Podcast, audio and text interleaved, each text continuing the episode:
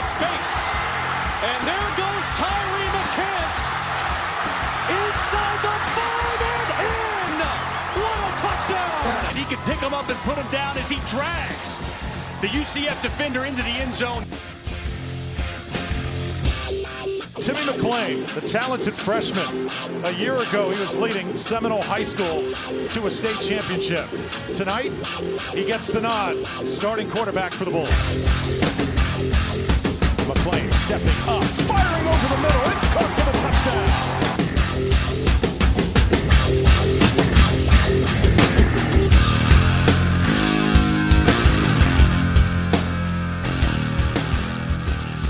Welcome into the Fletcher and Fowler podcast, the first ever episode of the podcast. I'm your host, Will Turner. As USF is just a day away from taking on BYU in Provo, Utah, the team is on the ground in Utah as I speak. They touch down Thursday afternoon to take on the Cougars of BYU, which present an interesting challenge ahead. Of course, USF defeated the Cougars 27 to 23 on homecoming in 2019, one of the lone real good wins of that season from Charlie Strong before he was eventually fired. First thing we really have to do here is thank the Pack Pride podcast, my guy Corey Smith up there in Raleigh for the inspiration on the introduction. I was extremely, extremely excited to put it all together. It was it was a fun couple uh, uh, of hours putting that one together. So I hope you all enjoyed our, our little intro.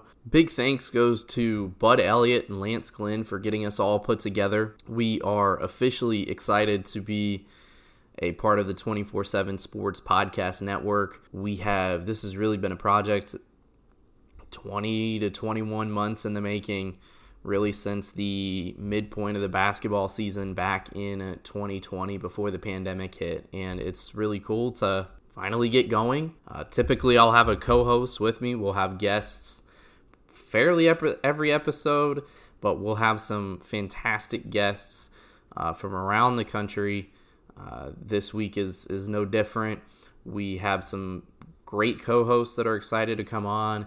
Obviously, site contributor JJ Garrett will be making a few appearances here and there. We also have some other co-hosts that some of y'all might not expect, and they are coming on the program here within the next couple of weeks. We've already got them lined up and are excited to to bring them on and have them be a part of the Fletcher and Fowler family. For those that know me on a personal level, I'm a huge Cincinnati Reds fan, and one of my biggest inspirations in terms of content is what Jim Day does. Jim Day is a local TV play by play color analyst, sideline reporter, dugout reporter for the Reds up in Cincinnati, and he's been one of my biggest inspirations in terms of content and storytelling. And he does a great job with his podcast, the Jim Day podcast. So that's just been a big inspiration of what I wanted to do with Fletcher and Fowler. You know, wanted to do something a little bit different in the USF space, wanted to make something creative in the USF space and do something different than just maybe talking about USF for for 45 minutes to an hour or a half hour or however long. Sure, we'll have plenty of that. So if you're coming here for game breakdown, game previews,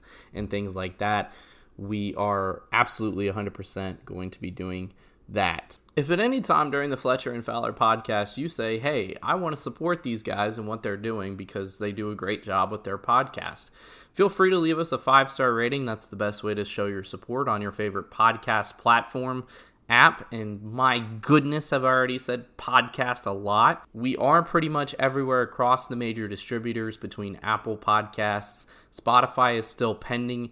Uh, as of the time of recording this on Friday, September 24th, at about 2 o'clock in the afternoon. So if it's not ready by Friday at the end of the day, it should be up sometime Saturday on Spotify.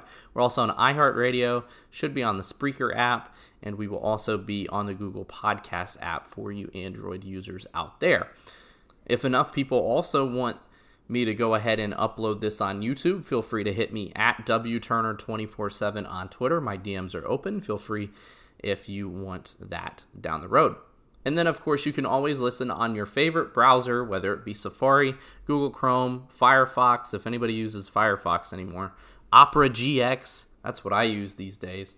You can always listen to the Fletcher and Fowler podcast on bulls247.com. The episode will always be embedded in the story that goes up with the respective podcast, and you can listen on megaphone.fm that way on your favorite browser or on your mobile device. Go ahead and you can listen straight in your browser. You click it off Twitter, you can listen to it on, on Twitter, technically through the Twitter browser. So if you want to do that, feel free. So, with all the rambling out of the way, trust me, it won't be this long. We're just trying to get everybody accustomed to our first episode and where everything's going to be.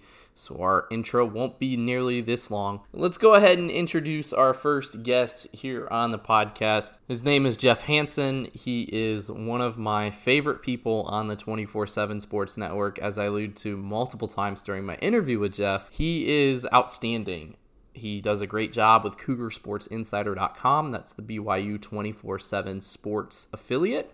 And he does a great job over at CSI with a couple of other writers. He's been on the site for a few years now and has a, a, a, pretty solid following and does some really good content over there. Jeff also does a podcast called Give 'em Hell Brigham, which is a fantastic podcast ran by him and Garrett McClintock. And they do some really cool things. You'll see kind of towards the end of the episode. And they do some really cool things with fundraising and things of that nature in terms of subscriptions to the podcast and they have a paid subscription set up. But they do some great things within their community, especially now that NIL is a thing for college athletes. They, they've done some stuff with that that's been really cool to see. So, Jeff does a fantastic job with Give Give 'em Hell Brigham. Definitely suggest checking them out ahead of this USF BYU matchup. You'll see quick within this episode that as much as Jeff and I talk about football, we talk about a lot of other things around BYU and around Jeff. We talk about his YAnon movement, not QAnon, YAnon movement, and how that started last year as BYU really looked as things were a conspiracy against them in their route to a potential college football playoff appearance last year. We talk about YAnon, we talk about uh, Jeff's fledgling TikTok accounts because Jeff is a very popular TikToker out there in Provo, and some other things, including the Give 'em Hell Brigham stuff towards the end of the episode. So stick around. We have a great show to bring you, and we're excited for the start. I think this is a really, really good introduction with just Jeff and how he and I kind of laughed through the whole thing, and you'll know pretty quick uh, just kind of how our personalities really uh, gel together. This will be just a little bit longer than our normal episode length. We'll probably go about 30 to 45 minutes. This one might be a little bit closer to an hour, but it's worth it. Trust me. Jeff and I had a great time with this interview, great time discussing USF and BYU ahead of Saturday's game which has a 10:15 p.m. Eastern Time kickoff inside of LaVell Edwards Stadium on Saturday night in Provo. So, introducing our featured guest for week 4 episode one of the Fletcher and Fowler podcast, Jeff Hansen of CougarSportsInsider.com. Here back with one of my favorite people on the 24 7 Sports Network, the incomparable Mr. Jeff Hansen. Uh, thanks for being the the first ever guest on the Fletcher and Fowler podcast. Uh, BYU 24 7 reporter in the house it's an honor, man. I, I, I didn't realize until today. I was reading back through our, our messages, figuring out what time, and then I, I realized you told me I was the first guest. I, I, I feel I feel a little bit more important than I did this morning, and that's really what matters. Uh, the if if you're not familiar with Jeff, he he basically is a dead ringer for Andy Reid. If Andy Reid was like 20 years younger. I don't know if that's something I should be proud of, but I'm pretty damn proud of it, man. I I, uh, I've made a joke on like my Instagram. My my Instagram's not like media at all. It's just my personal stuff. And I made a joke once upon a time that my wife had this huge crush on on Andy Reid. And so that's why I've gained weight. That's why I've started to lose my hair. That's why I grew a mustache because my wife's just super into Andy Reid and I got to do what I can to compete and uh, people have latched onto it. She gets people who like approach her like random people and they're like, "Why? Why Andy Reid? What is it about Andy Reid that you like?" So you know, got to do it. Got to do what I can. Hey, and TikTok supports that, right? That's right. that is absolutely correct. if you look at if you look at Miss uh, Jeff's pin tweet at Rakoto ten, he's a fantastic follow. His his pin tweet is a TikTok uh, of of looking at a celebrity that that looks most like the person in the picture and it transforms from Jeff to Andy Reid and it's and it's and it's hilarious. You're it's, you're it's, like uh, a TikTok star out there, right? Well, or, or mean, something I, like that. I, I, think I'm up to like 200 followers, so it, it, won't be long before I'm pulling in the big bucks, man. Me and Addison Rae are gonna compete for TikTok fame. I think there was a time where you liked to fleet too. I man, I wish the fleets were around still. Uh, the fleets were the home of where we had to expose the cabal, man. After after after 2020, with BYU, no matter what they did, and Coastal was in the same boat. All these G5 schools that just couldn't crack the top 12 or whatever it was of the playoff rankings. I, I broke out my tinfoil hat and I, I was I was determined to find out what was really going on. I had a lot of fun with that on the fleets. I will. We'll we'll have to get into that a little bit deeper because that was one of the things I was gonna hammer home for sure. Because that was one of my favorite things during like the lockdown of the pandemic. Just Jeff Hansen and his tinfoil hats. But nah, for sure. Um, you know, Jeff Hansen uh, joining the Fletcher and Fowler podcast, the uh, one of the main are you the main guy? Isn't there a publisher above you with with Cougar Sports Insider over there? There, there is. He's behind the scenes. So if you go over to Cougar Sports Insider, you'll you'll think that I'm in charge, but really I'm just working for somebody else. but Jeff does a great job covering BYU, BYU recruiting, uh, BYU basketball, that good stuff over at Cougar Sports Insider. Again, one of my favorite people to talk to on the network. One of the first people I got to talk to on the on the network yeah. when USF uh, welcomed the Cougars into Raymond James Stadium in 2019, and that's where I want to start. You know, uh, going back to that game in 2019. BYU and USF have gone on two very different directions since that game. Obviously, BYU gets Zach Wilson to return. They do all the great things in 2020. From your perspective, where was it expected to see that trajectory for BYU? Was it, you know, from your perspective, how did you see that going down?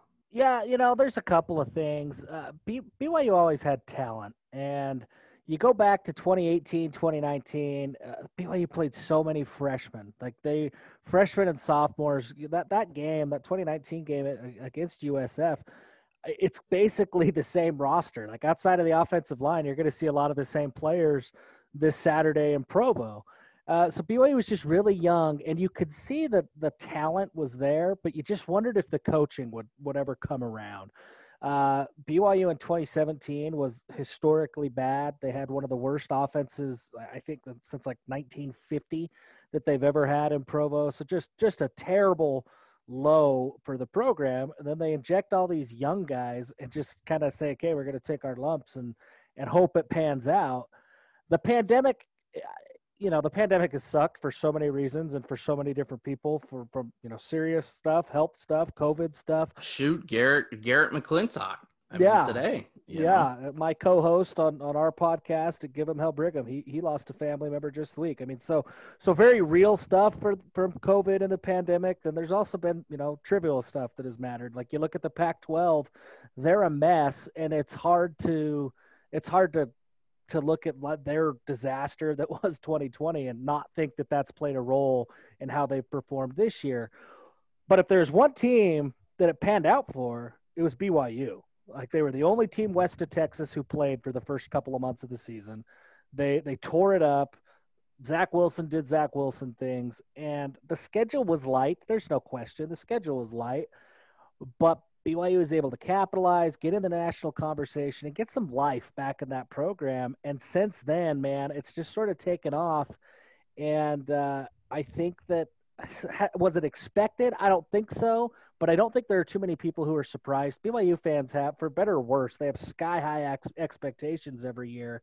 And so a lot of people are just looking at this and saying, yes, BYU has really had the talent to do this all along.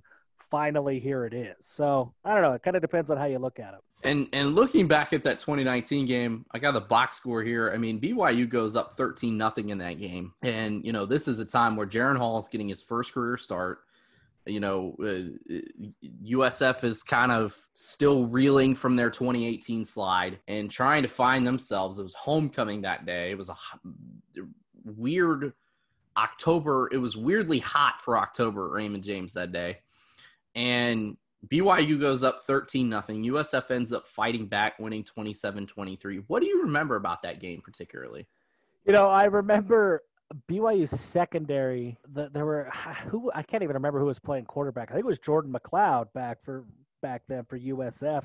Yes, and if it I was. remember, if I remember right, he was hurt. Like he wasn't hundred percent because it, it kind of looked like he was Yep. throwing with his elbows a little bit. Like his Yep. ball just didn't have a lot of juice.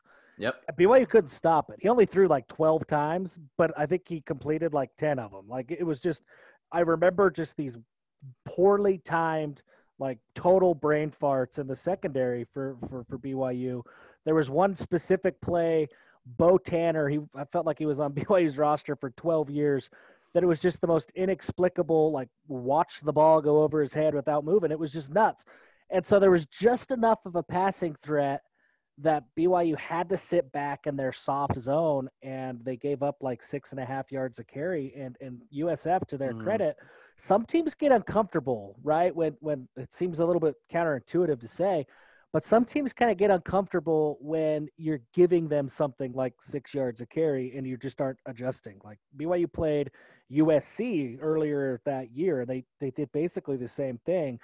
And Graham Harrell just was like, you could like see him on the sidelines, like he was going to combust. He was losing his mind, and he just had to throw the ball. And USC ended up losing that game. USF, they were totally content to throw the ball 12, 14 times, whatever it was, and just take their six yards of carry.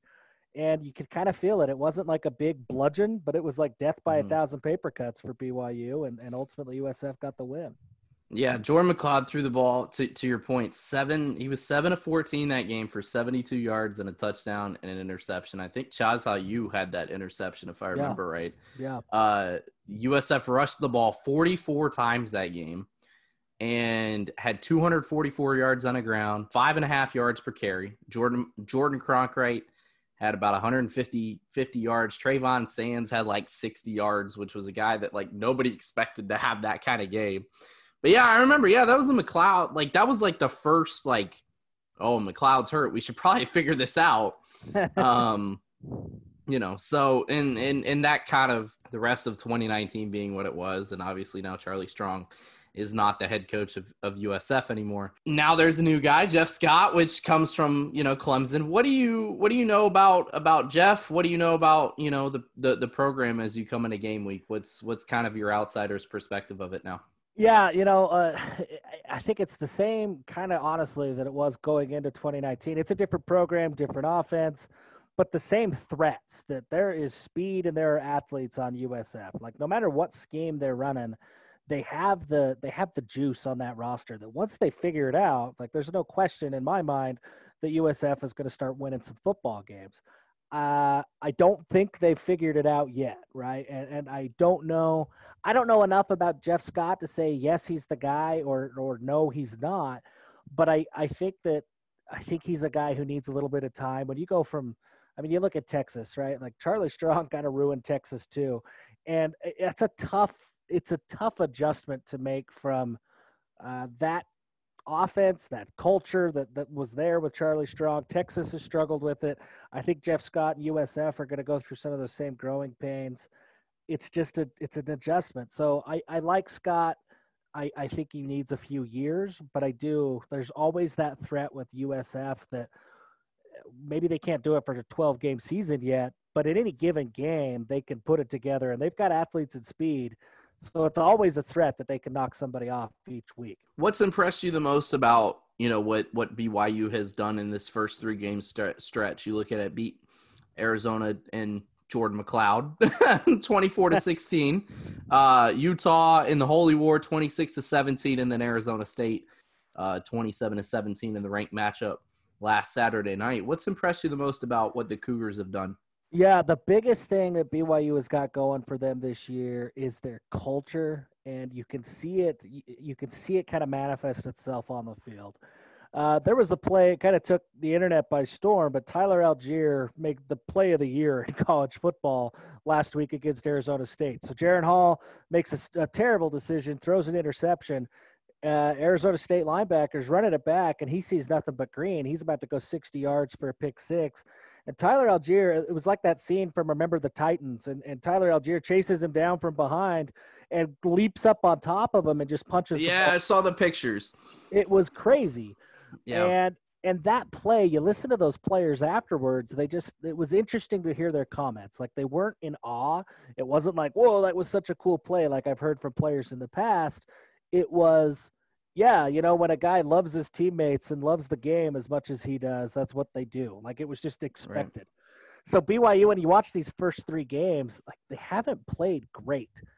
They they've struggled. They've left points on the field. They've they've struggled a little bit on third downs but they are finding ways to win mm-hmm. that is uh, that has to be culture right? Like that has to be when you're in those 50-50 ball games and you keep coming out on top there's something off the field that is making a difference and i think that's what we're seeing from byu this year. Does that pretty much just speak to what kalani sitake has done? I mean he's been such a you know a proponent of of of change within the organization from what it's looked like and just – has kind of set BYU right back on the on, on a good track again. Um, not with notwithstanding the you know the the concerns that the USC job is open, but how have you seen kind of Kalani, you know, change over the last couple of years, if he's changed at all, and basically what he's done to kind of change the program a little bit? Yeah, I think the biggest thing is he's he's himself. You watch him on the sidelines now. He's jumping around. Like I think he crowd surfed after the Utah game. Fans rushed the field and and he crowd surfed his way back into the locker room. Like he's having fun. And if you've ever met Kalani outside of, you know, a press conference, like that's who he is. Like he just is kind of this little kid who happens to be a really smart football guy. And so to see him be that, like I, I think that that's allowed all the players to just get comfortable and they play loose, they play free, man. And so that's that's the biggest thing this year is this team is just confident they're just having fun like whatever happens they just kind of roll with it. And and it doesn't matter like the pressure hasn't got to them it's been really kind of fun to watch just a bunch of guys just playing football because they love to play football. It's a lot of fun to watch. When you look at this roster there's a lot of names you know as you mentioned you know guy there's a lot of players that usf fans might remember uh, the first one that that that's that jumps off the page is is Jaren Hall, the you know the the quarterback who got his first start, first African American quarterback in BYU history to start a game. I saw he took a hit kind of late in the game against Arizona State. You know what his status is heading into USF week? Uh, you know what's what's the latest you're hearing on on the quarterback situation there? Yeah, it was kind of interesting. Uh, Jaren Hall was asked about it. He said, "Yeah, I, I got the wind knocked out of me. I'm good to go. I'll be in practice on Monday." They asked Kalani about it right after Jaren, and it was a lot more of a drawn out answer of, yeah, I don't really know what the specifics are. We'll have to see what the tests are. So nobody's really given a straight answer, but all expectations are that he's going to play. And he's a difference maker. I mean, he, he isn't running as much this year. I remember that USF game. He was real quick. It was a one read quarterback, and he took off yep. and ran. He had and, over 100 yards that game, if I remember right, too. Yeah, I think, I think you're right. I think you're right. And so he's sitting in the pocket. He's trying to go through his progressions. Uh, he he's really good. He's like the it's the opposite of everything you ever see from a quarterback. He's he's actually completing more passes when he's blitzed and under pressure than he is when his pocket is clean. I don't really know how to explain that, but he he's he's it's just kind of fun to watch. He's a different player than he was in 2019. Uh, everybody's expecting him to play. If he doesn't go, Baylor Romney came in for the last couple of drives, last drive against USF in yep. 2019.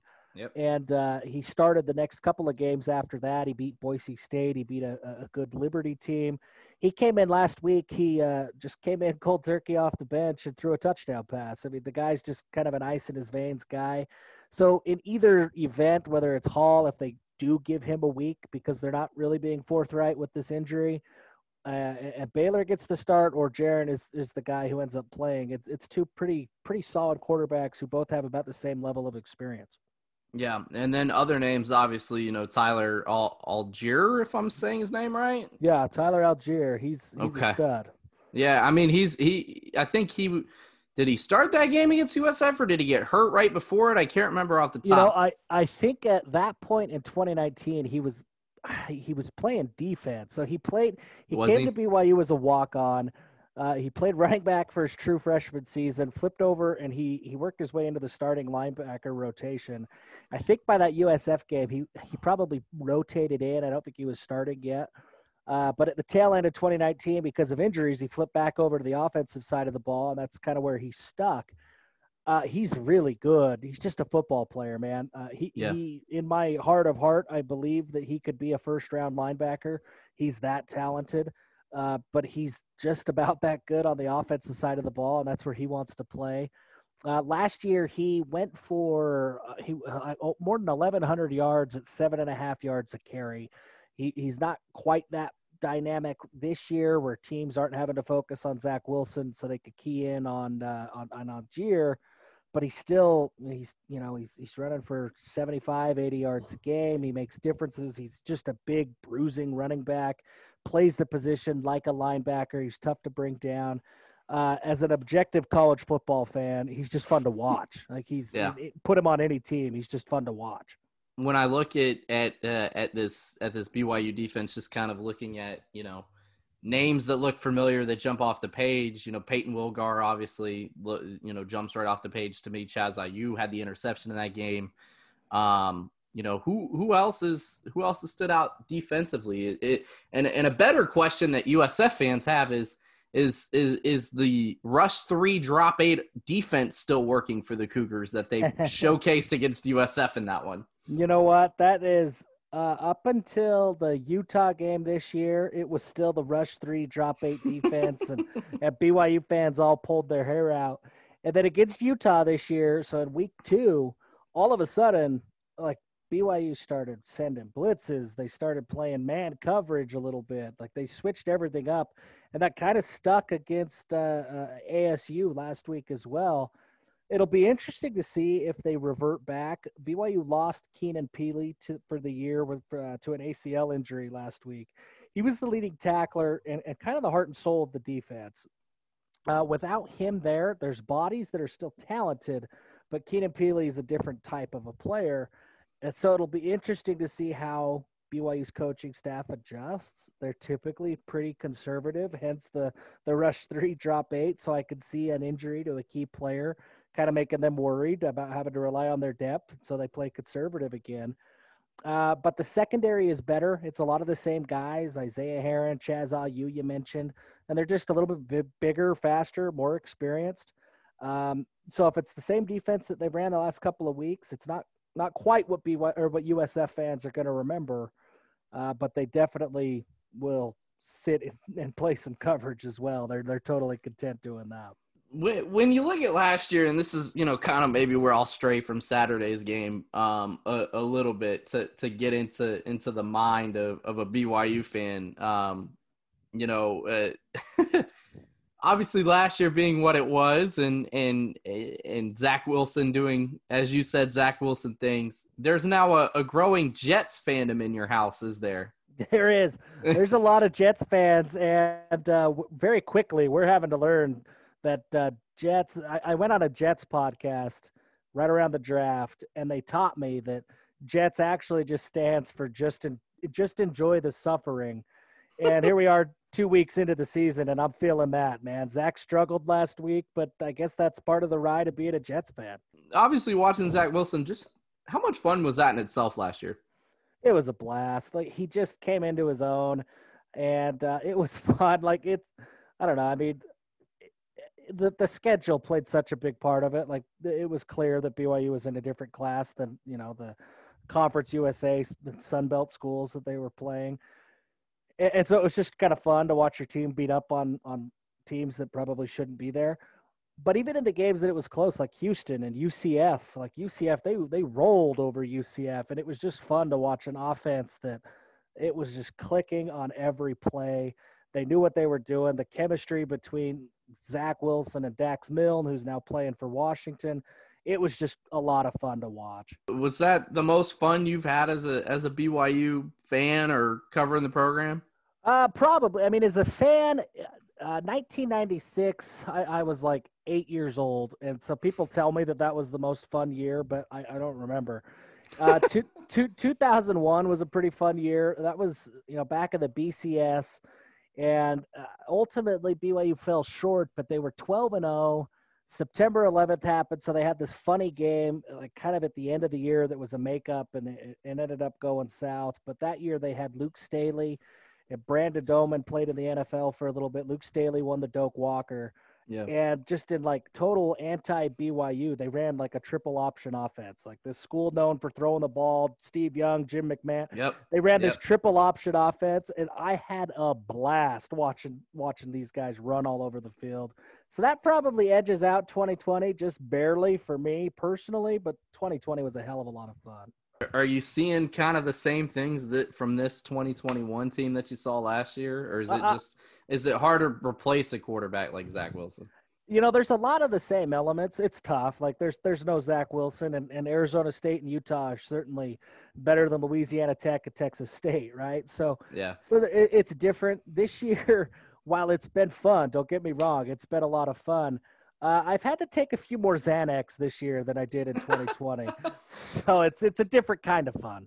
A lot of USF fans were kind of were kind of happy to see this this series get extended. You know, I think it's one of the most fun like non-conference series ever. You you you and I have talked to it ex, it extends uh you know my my fandom when I'm not, you know, rooting for the Tampa Bay area, it's it's it's it's BYU. I've I've grown this w- this weird BYU fandom.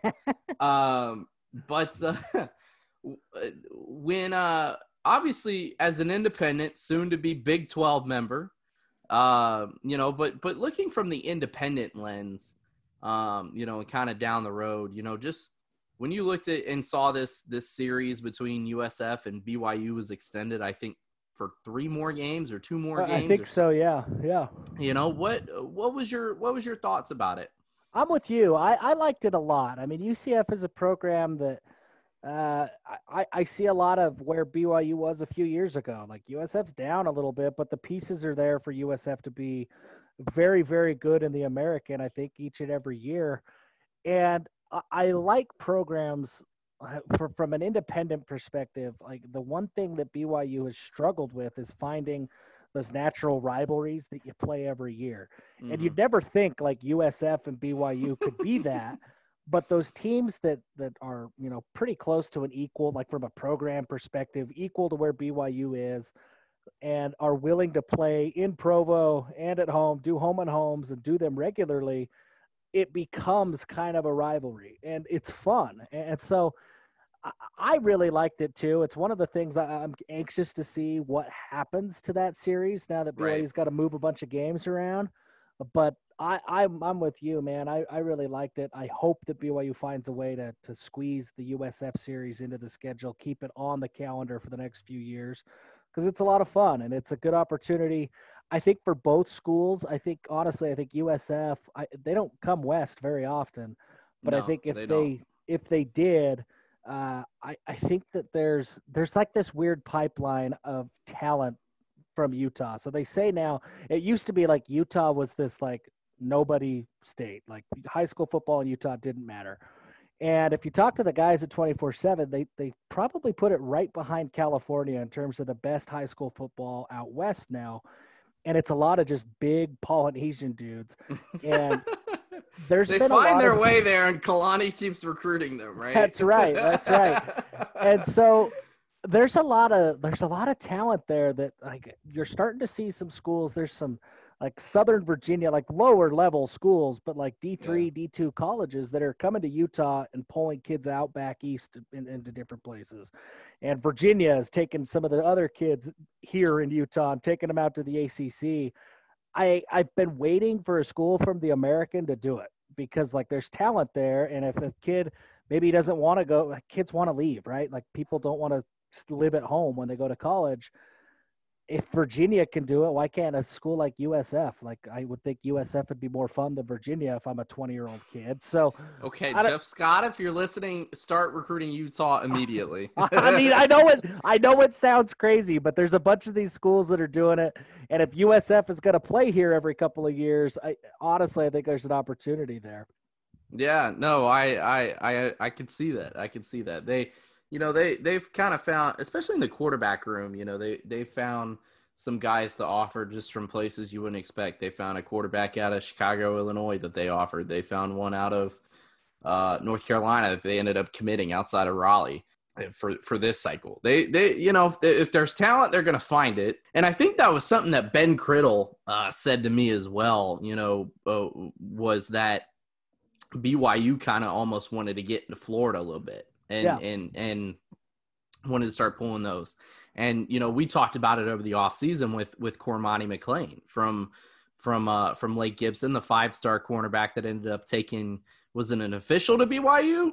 Uh, it was an unofficial, but was still it, it was a pretty weird. it was a it was a long weekend trip.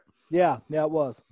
I mean, so without a doubt, I think I think it could be beneficial for for both sides. But uh, you know when you when kind of getting into realignment which is a sore topic for many usf fans at the moment. Just your well what's your reactions to to big 12 to to, to being officially in big 12 country?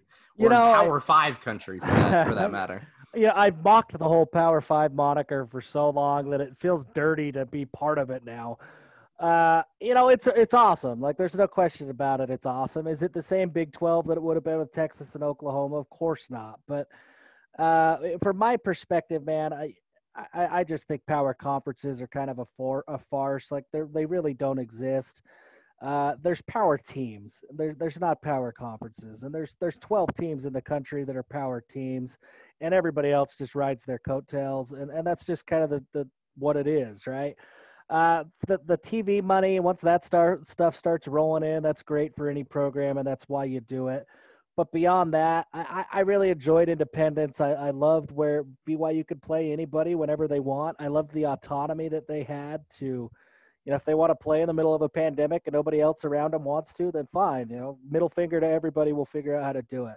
I, I am gonna miss that element of it, but it, will be nice to you know play teams like Oklahoma State and Baylor. That'll that'll be a lot of fun. And then you get three former American Conference schools in in UCF, Cincinnati, and uh, Houston, and you already did the job in beating UCF once, right? yeah, and that that is the job, right? I mean, just always beat UCF no matter what happens. See Jeff Hansen, you know he he's just a he's an undercover USF fan in disguise from Provo, Utah. um, so let's talk about the Power Five and your um, doing to expose the cabal. Um, I remember what was it july august something around that time or no was it it had to been later in the year right yeah it was all during the season a lot of it was when it i remember I, like I, october I remember when the first college football playoff rankings came out last season. I see Jeff Jeff tweets that he's fleeted. and I and I hop and I look at it because you know rest in peace fleets 2021 to 2021 um and and I look at it and and he's in full he's got it just tinfoil all over his face all over his head and it wasn't QAnon it was Wyanon. That's right. So so you gotta you gotta tell me where where the inspiration came from. You know, just kind of your your you know how how did how did Wyanon come to be? Dude, I I honestly have no idea. So so a lot of people don't. Uh, uh if uh, it, my real life, uh, my real life, I'm a I'm a financial guy. Uh, I, have been in the financial industry for like 10, 15 years. It's been a long time. That's my that's my full time career. And uh, I was just sitting there at work, and I was in this meeting. I was, you know, everybody was working from home, and so we all know what that means. Like working from home is like kind of working on one screen while you do whatever you want on your other screen. Right. And, and, I was sitting in this call and I'm reading through the rankings and I remember it was Iowa State, who I guess I'm supposed to cheer for now as part of the Big 12, but Iowa State was ranked like six spots, seven spots ahead of BYU in this first ranking. And the the logic behind it was that well, Iowa State has played people. They played, you know, Oklahoma or whoever it was, and even though they had one loss, they played better teams. Well, their one loss was to Louisiana, a Sun Belt school. And so BYU had just rolled over whoever it was that they had played up to this point. And I, dude, it just ate at me. Like I was, I, I couldn't, I really didn't care where BYU was ranked. I was just pissed that it was below Iowa State. I could not wrap my head around it. So there I was sitting in the whatever call I was supposed to be paying attention to, and I just couldn't get Iowa State out of my head. So I just decided, man, I got to figure it out. Like, there's no other explanation than conspiracy when something as inexplicable as a one loss Iowa State, when that loss was to a Sun Belt school, is ranked ahead of BYU. And so, what do you do when you uh, when you when you think there's a conspiracy? You break out your Alex Jones tinfoil hat and and you go find it. And so that was what I what I did. And my first fleet, I remember tweeting something out, and it was it was going to just be a one time thing but people latched on to it and the, the hashtag they really did. dude they loved it. And so the really hashtag Wyanon caught on and I, i'm not kidding. Within 20 25 minutes i had people like asking for my email so that they could like send me these full-fledged spreadsheets. I still have one that i look at that this kid went through the effort and he found like all the linkedin pages of everybody on the selection committee found out like where they had worked previously we were able to tie it back to some like Power Five booster money or something like this.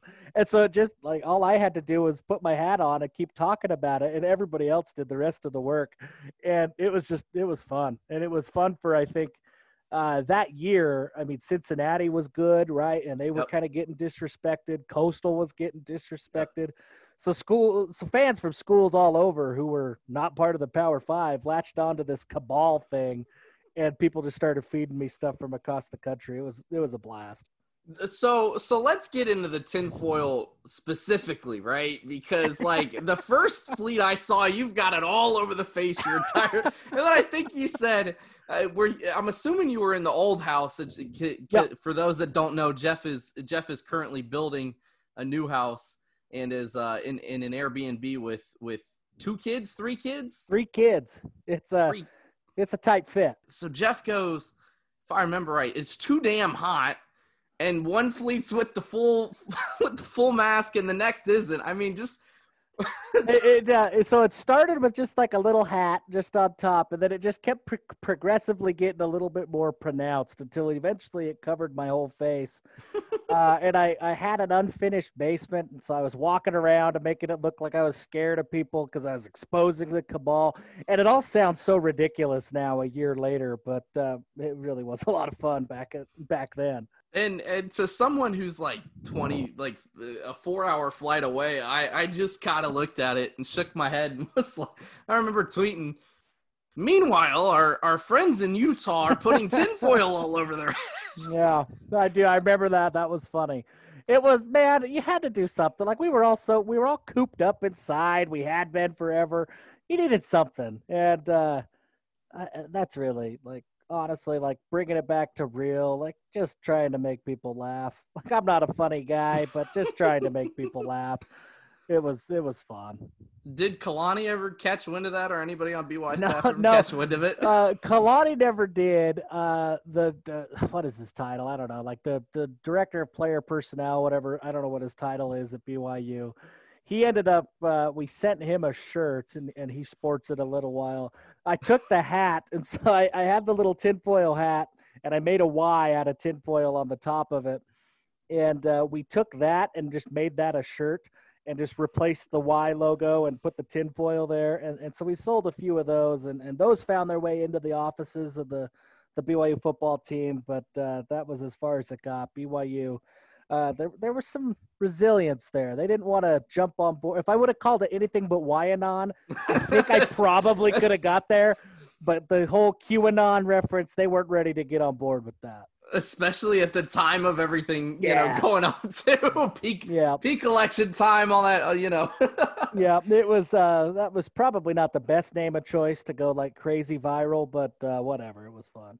Another big thing that you're into that that that I have to bring up and that I told you I'd bring up is is your barbecue antics. Yes, sir. You know, it, it, your smokers, your you know all the all the great things you can you can do with a piece of meat there there's one thing you do you do that that really kind of interests me is is your is your special dish or special uh, meal for for each of BYU's opponents, right?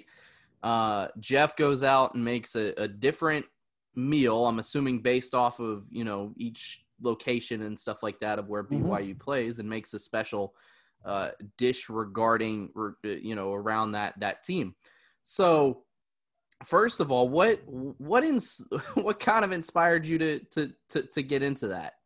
You know, I I've always uh, out here in Utah, man, uh, you're you're gonna come out and you're gonna see when you get here later this week. You're gonna see Salt Lake. You're gonna see Provo, and it's not gonna make sense to you what I'm about to say because Salt Lake and Provo, like while they're not as big as some of the big Florida towns, like they're still cities. They feel like yeah. cities. But outside of like the like Salt Lake County area, when you start to get north, man, we're a little bit more redneck up here, and so smoking barbecue that's just kind of part of it. That's part of life. It's part of being a redneck, and I, I've always loved it. I've done it for years. It's fun, and I just got tired of cooking the same stuff. Like everybody's cooking ribs and brisket, and it's like, man, like we could we can do more with these smokers, right? Like there's more to more to life than ribs and brisket. So a few years ago, I just started like, well, what am I going to cook? And I wanted to like challenge myself to cook something new. And so I would like, okay, well, I'm going to cook for the BYU game. They're playing Boise State, so let's do something with potatoes.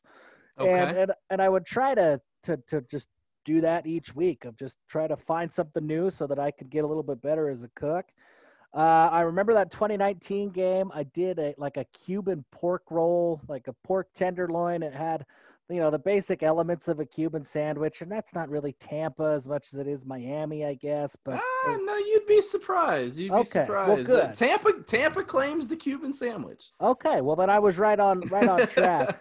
this week, I don't know how I'm going to do it on a smoker. I'm planning on making empanadas, but I don't know how to do it outside. Okay. So I gotta I got a little gotta get a little creative this week. Figure out how to do it. So maybe some brisket stuffed empanadas or something like that, yeah, something or like that. Pork, pork rib empanadas, something like that. Pulled pork, yeah, maybe. Figure something out. What what's kind of the what what are other some of the other big ones that, that you've done for some of the other teams BYU's played in recent memory? Oh man, um, we did. Uh, BYU played Arizona this first uh, first game this year. We did uh, what did we do? We did chicken. They do chicken fried steak fingers. There's this little like okay. uh, fast food place in Tucson that that's what they're known for. So broke out the deep fryer, made some of those. Um, Utah, they have there's a Mormon dish that we call it funeral potatoes, and it's just like cream and cheese and potatoes, and it'll just make you sick when you eat it, but they're delicious. So we did some bloated funeral potatoes for the Utah game that put on some some different meat and stuff inside those. So yeah, I mean we we do a lot of things. We'll have tacos for for uh, what BYU plays USC later this year. We'll do some like Al Pastor tacos. It's a lot of fun, man. It's a good way for anybody, I think, to just enjoy football a little bit more. Get your mind right. Get prepared yeah. for the opponent. It's a lot of fun. And and you know I. Uh, ironically enough, you talked about Mormonism, and that was the one thing that that you know I was like trying in my head. I'm like, how do I implement this into the podcast? Because it's obviously BY. It's BYU. When you think of BYU, you think of Mormonism. So absolutely for those USF fans out there that that are like, well, what the heck is Mormonism and what's it all about? Um, give me three misconceptions about Mormonism to to to for the average USF fan. Ooh, man, that's a there's a lot of them out there. That's tough to narrow it down to three. Uh, the first one I would say, like BYU and like the honor code is not like a direct representation of just like Mormonism as a whole. Like mm-hmm. BYU, they can't have facial hair, can't have long. That, that's that's not Mormonism. That's just BYU uh, there's like the whole a couple years ago like created this big huge crazy thing that BYU had caffeinated Coke on campus, and it was like this big win for Mormons. That's not a Mormon thing. Like that was a BYU thing. Like Mormons, like you want to drink them caffeine, nobody cares. Like that's so that's maybe the biggest thing is the BYU okay. is not like their rules are are kind of BYU's rules. Like there's certainly some things like you get into, you know, uh, like premarital sex and stuff like that. Like there's stuff like that that's rooted in the religion, but there's Shoot, a lot we're of those off other to a real strong start. on the we're getting Fletcher weird. Po- Fowler podcast. hey man, you asked. but, but like some of the other stuff, it's just BYU, right? Uh, the other stuff, man, I don't know. Like, I, I don't know if you watched these last couple of games. LaVell Edwards Stadium is crazy, and they're all sober. Like that's what's crazy about LaVell Edwards Stadium. Like Okay. it's not just a bunch of drunk people yelling and screaming. Like it, they're all sober. They don't sell alcohol in the stadium. They don't tailgate and get drunk before. So like everybody there is sober, but it's a lot of fun. And so like Mhm. still have a lot of fun. Be yourself. Like BYU fans, I think are are really inviting for the most part. They try really really hard to BYU fans just want to be accepted. Like that's really what it boils down to. And uh, I think you'll have a good time. Any USF fans who are making the trip, I think you'll be you, you'll enjoy it. BYU tries to do cool stuff like in the the visitors section. BYU has like a big creamery. Like I say, we're a bunch of hicks, really. Like so creameries and dairies and like that that's a big thing for us that they like give out ice cream to the people in the visitors section and like at halftime or something they do some little things so they just be yourself and have fun like nobody's gonna care and the other i'm trying to think you asked for three another thing about mormons man or about byu maybe uh, there's a lot of people who think that you got to be mormon to go to byu that's not the case you don't really? have to be Okay. uh, and so most of, I don't know, maybe not most of, but about half the team is not Mormon. Um, Really? Okay. So you're going to see a lot of guys that don't look like you're, you know, the missionaries who are knocking on your door, right? Like they're not the clean cut, clean shaven. They're, you know, they look like They don't look any- like the, anybody the, else. blonde, the the blonde dudes on South Park with with with white shirts and Yeah. black pants. yeah, exactly. So, uh, I mean, that, that's probably a, a good high level list of some misconceptions. There's probably more. Like, people think that Mormons have horns. That was a weird thing that I learned about once. That I don't know where it came from, but we don't have horns. We're just regular people. So, just just normal. If you started growing them, please tell the internet because I'm sure they'd love it. Dude, if if uh, if I started growing them, I would be the internet. Like, I would make sure that I took over the internet. um, getting back to getting back to football real quick, just because yeah, I, I don't want to take too much more of your time because I know you got three kids and one your one's birthday was yesterday and you're you're in the Airbnb and living life like a like a Utah like a Utah man would. I've I hate predictions, right? And every podcast I've been on, they've asked me for a prediction and I just flat out hate it. So now I get to ask you a prediction There you go. um, because I don't have to because I don't have to be the one to answer the question. Uh, BYU favored by 23 points over the Bulls of South Florida. How do you think? How do you see things going down on Saturday night? You know, BYU's pretty beaten up. They've got a bunch of injuries. We kind of talked about some of them. Jaren Hall. I, I, I, I think the spread's probably about close, right? Like one thing that's going to be tough for USF is the travel. Uh, I Mm. think I looked back for an article, and I think the last time that they came out west was like 2017 against San San, Jose Jose, State. State. and that was a season opener, right? Yep. The last time they did it in the middle of the season was like 2001 when they came out and played Utah. It's Mm. a different place, right? Like not that it's like a weird place, but it's it's just not what it's not Florida. You're up here at elevation. It's going to be, you know, I think it's a what is it? It's a it's a late night kick. It's going to be 45 50 degrees at, at kickoff. It's going to be a oh, cold. Oh no! You you didn't have to tell me that now.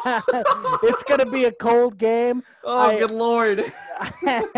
and so I, I think that there's some of that type of stuff, and then plus just the environment of, of playing in Provo, where it's a little bit like Lincoln, Nebraska. Like there's just not a ton to do in Provo, so we go all out for football games. Mm, It's going to be loud. It's going to be crazy. I actually think USF probably hangs for for the first three quarters, but ultimately, and we see this a lot when teams come into Provo, is that fourth quarter gets tough. That's when teams typically start having to break out the oxygen because they're not used to breathing at elevation, mm. and, and, and it just starts to wear people down. And that's where I see BYU probably pulling away. I probably take the points in this game when I mean I will take the points in this game when I invariably go and place my bets this week. Um, but sure. I, I do think BYU wins this one by by a couple of scores. And you know that's kind of where where my mind is at. USF's you know run defense is is is kind of been struggling. They struggled in the second half against Florida A&M. They look really good in the first half against Florida A&M. They're you know really only playing two quarters a game right now. They played the second half well against Florida, played the second first half well against Florida A&M, and then things kind of unraveled. So that that that's kind of where I'm at too. You know, we'll we'll we'll see how it goes. Uh, and then I guess where we'll end off, we'll end off on one more fun one. Obviously, I do know some USF fans that are making the trip, and this is kind of for me too. I fly up Saturday morning um, ahead of the game, which is going to be a lovely 10:15 Eastern kick for uh, for, for for USF fans. Uh, uh, we were we were given media veils today. That that press conference won't be until like two o'clock Eastern.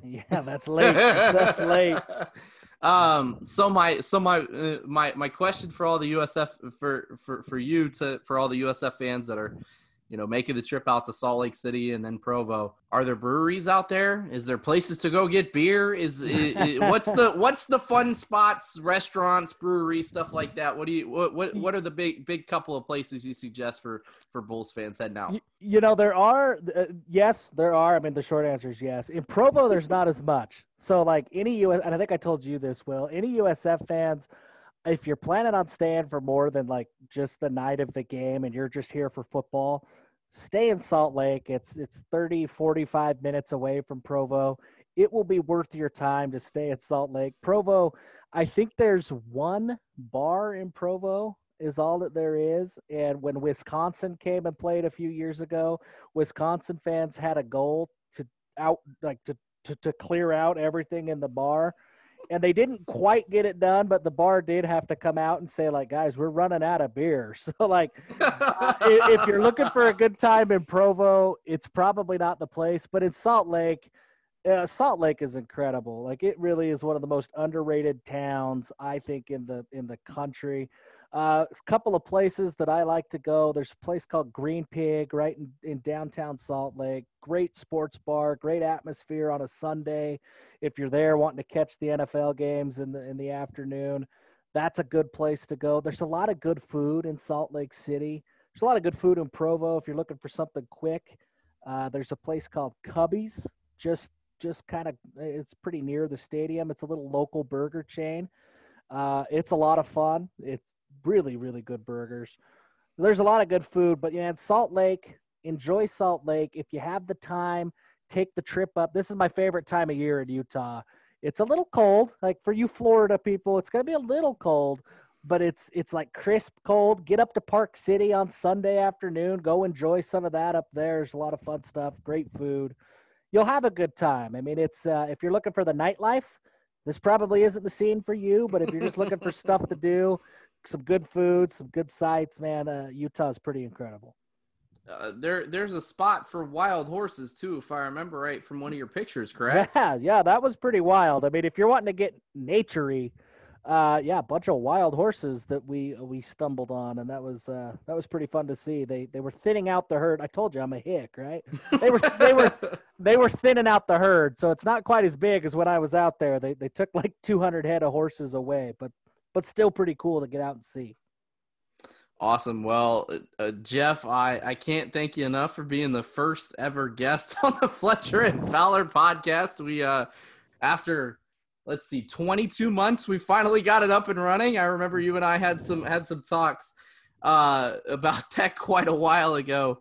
Um, Jeff, if you've got anything you, you want to plug, uh, I know you've got a we're we're sitting on this Zoom call together. I know there's a there's a big old background behind Jeff's head. So Jeff, I know you've got plenty of stuff to plug. Go ahead and and uh, and take it away. Yeah, man. I mean, we we do the Cougar Sports Insider over on twenty four seven. We we love being a part of the network. Uh, we, we also have a podcast that's outside of that. It's the Give 'em Hell Brigham podcast. We we call ourselves fan influencers. Like we we we try to just be like all of the the Instagram moms that are trying to influence everybody, and we're just taking that like a football angle to that. Uh, we'll have our episode up on USF earlier or later this week. Uh, we talk BYU. It's BYU centric, sure, but like we we just ramble about whatever. We have a lot of fun. Um, and, the big part of that that I want to talk about, you you mentioned it earlier in the in in our interview here, Will. Uh, my co-host, his, his, uncle did just die uh, of COVID after a six-week battle. He's got six kids. I think he was only 40 years old, 42 years old, something like that he's got six kids and they're all pretty young that he's leaving behind. Uh, we're trying to cover funeral costs. That's that's the big thing we do at the Give 'em Hell Brigham podcast. Is is so far we we've generated a lot of revenue, but we haven't put a dime of it in our pockets. You know, we're, mm. we're trying to we do NIL deals that we're putting money back in the pockets of players. We we donate to a lot of charities. You know, that's what we try to do. And our current cause is covering the funeral costs of, of this this man's funeral. Uh, like yeah. I say, he's leaving behind a wife and six kids. Uh, their life drastically changed. So if you should feel compelled to listen to listen to the episode this week, we'll we'll certainly talk about how you can donate there, and that's our that's our big cause of the week. Yeah, absolutely. Uh, Garrett McClintock is, is the is the fellow that that Jeff speaks of. I mentioned him earlier in the day. Uh, that's at GJ McClintock, M C C L I N T O C K on Twitter. Uh, I gave I, I, sent him some, some a little bits on uh, on Venmo to help out uh, earlier today as well. He's a he's a friend of the pod now that we actually have a pod um, to to call friends uh, you know, a, a, pretty pretty fun individual to follow on Twitter, and and uh, you know, listening to him and Jeff on on the Give 'em Hell Brigham podcast has been has been fun as I grow my BYU uh, affinity.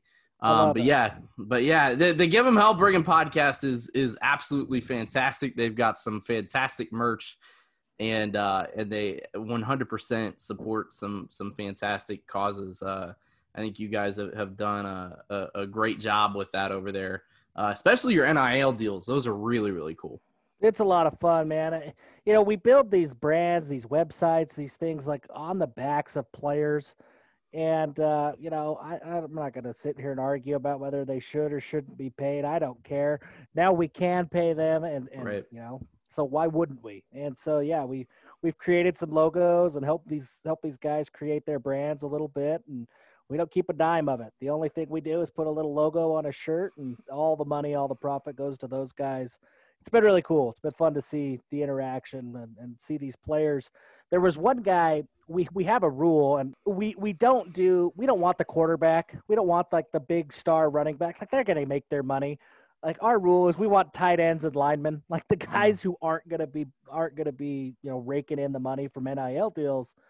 And I, I, gave there was there was a defensive lineman that we did a, a deal for him, and uh, we sold a bunch of shirts for him, and so he ended up I, I, sent him a few hundred bucks is all that it was, and then I bumped into him in Las Vegas after BYU's first game. So this is a few weeks after we sent him a few hundred dollars, and man, just the gratitude as he came up and thanked me for doing what we did, like oh man, it was so cool that that that three four hundred bucks whatever it was like he felt that like it was that's yeah. that's a lot of money when you're a starving college kid and you don't have yeah. time to have a job so uh just a lot of fun stuff like that it's it's been really cool to see that's that that's really cool and i'll tell you right now as a former college starving college kid of the last few years that pays for a lot of ramen noodles yes it does but appreciate jeff uh for for hopping on Again, Rakoto 10 is his at on Twitter. He's a fantastic follow.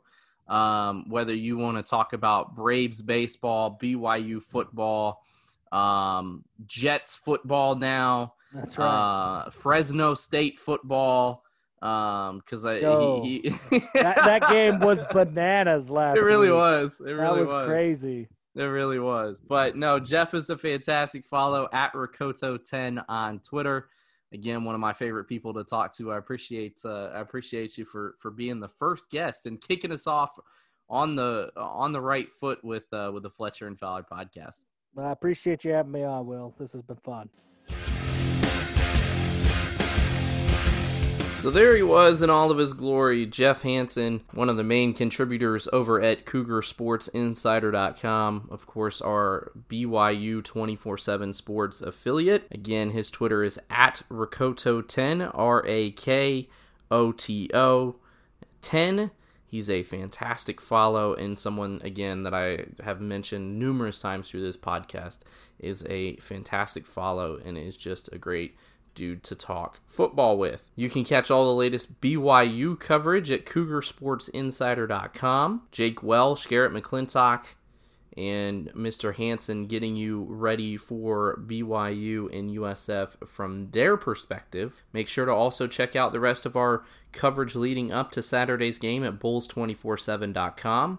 And if you liked what you heard today on the Fletcher and Fowler podcast, please feel free to give us a five star rating on your favorite podcast platform app, whether that be Apple, Spotify, iHeartRadio, and make sure to subscribe to the podcast so you never miss out on a future episode of the podcast. We will be in Provo, Utah on Saturday night for a 10:15 p.m. Eastern Time kickoff. USF head coach Jeff Scott is set to speak with the media post-game around 2 in the morning over on the East Coast. 12 a.m. Mountain Time will be in the house. I'll be on field taking photos, providing social media coverage. We'll have our game thread rocking. Our podcast will be up following the game, maybe not on Saturday night, considering that it will be a super late night and probably not until about 4 or 5 o'clock in the morning that we drop a podcast. So, probably expect something on Sunday from the Fletcher and Fowler podcast as we go over all the news and storylines from the USF BYU game inside of LaVell Edwards Stadium. I'm sure there will be plenty. On behalf of Jeff Hansen, I've been Will Turner, your host here on the Fletcher and Fowler podcast. We greatly appreciate you tuning in to our debut episode of the podcast. We're excited to see how this grows within the USF space and within the USF media sphere as we continue to grow our media footprint over at Bulls247.com. Thanks for listening and have a great rest of your day. And for all those fans traveling out to Provo, be safe on your way out and it'll be awesome to see all the green and gold from LaVell Edwards Stadium.